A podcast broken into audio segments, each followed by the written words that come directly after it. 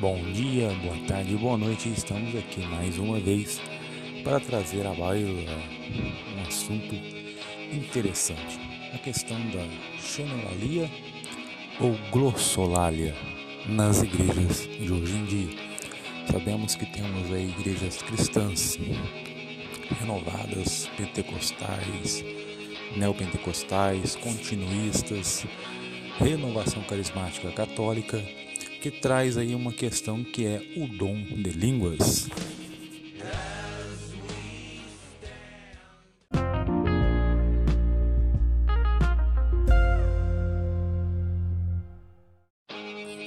Onde fica aí uma pergunta, né? Será que essa manifestação, esse fenômeno de hoje em dia é o mesmo decorrente do dia de Pentecostes?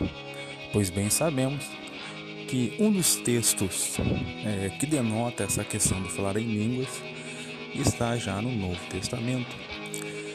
Novo Testamento, após morte, ressurreição de Cristo, descida do Espírito Santo, onde aconteceu esse fenômeno.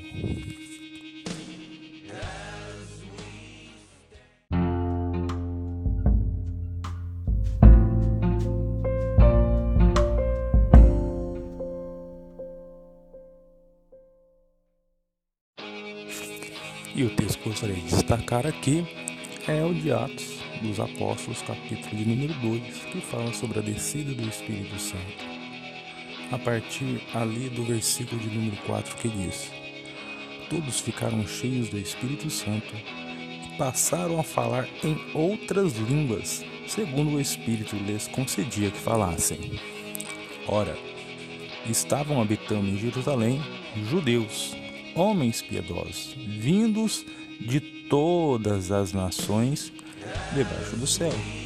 Quando, pois, se fez ouvir aquela voz, afluiu a multidão que se possuiu de perplexidade, porquanto cada um os ouvia falar na sua própria língua.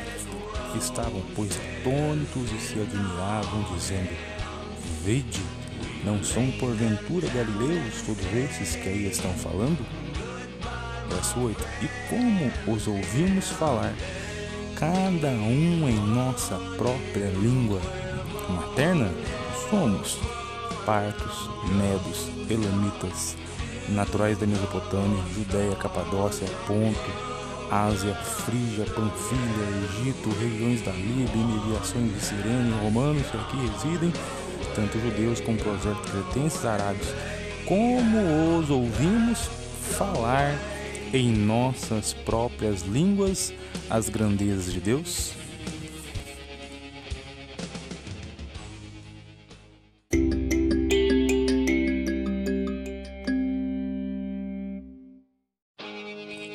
Olhando para esse texto de Atos dos Apóstolos, capítulo 2, fica claro, denotado que aqueles que estavam próximo ao cenáculo onde estavam reunidos essas pessoas quando da descida do Espírito Santo, o que eles ouviram foram línguas estrangeiras, pois o texto denota como podem estes falar em nossa própria língua materna.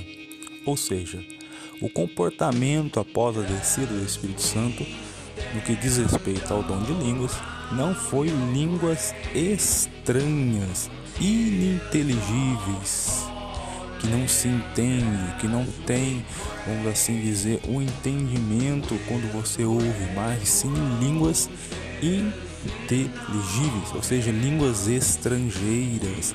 Eles sabiam o que estavam ouvindo, eles compreendiam aquilo que estava ouvindo, cada um na sua língua materna.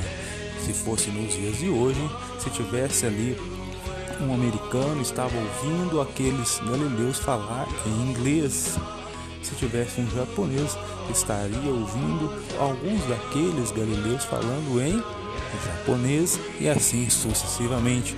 O que vemos é xenolalia, ou seja, língua estrangeira e não língua estranha.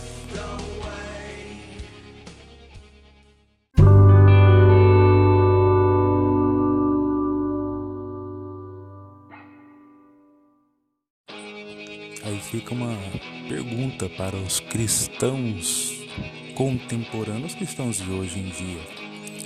Esse charabacanta labassurianda labás, denotado nas igrejas, principalmente igrejas pentecostais e católicos carismáticos.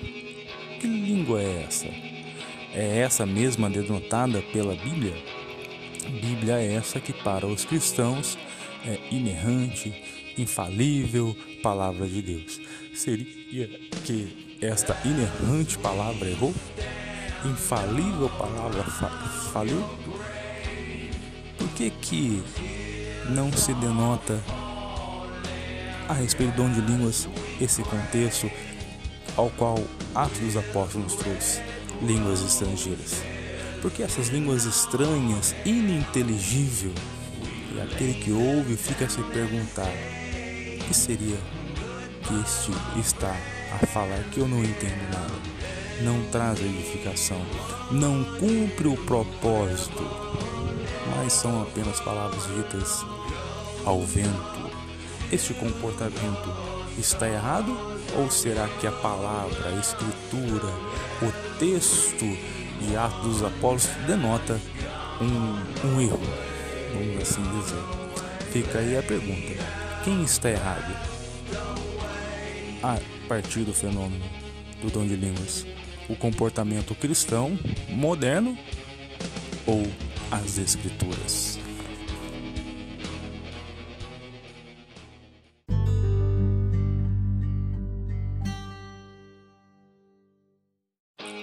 Compartilhe essa reflexão, deixe aí seu comentário. Vamos falar a respeito disso. Estaria o movimento pentecostal errado ou as escrituras estão erradas? Sente-se à mesa, demonstre, denote esse texto ao seu pastor e indaga ele: Pastor, me fala aí, estamos errados ou o texto está equivocado?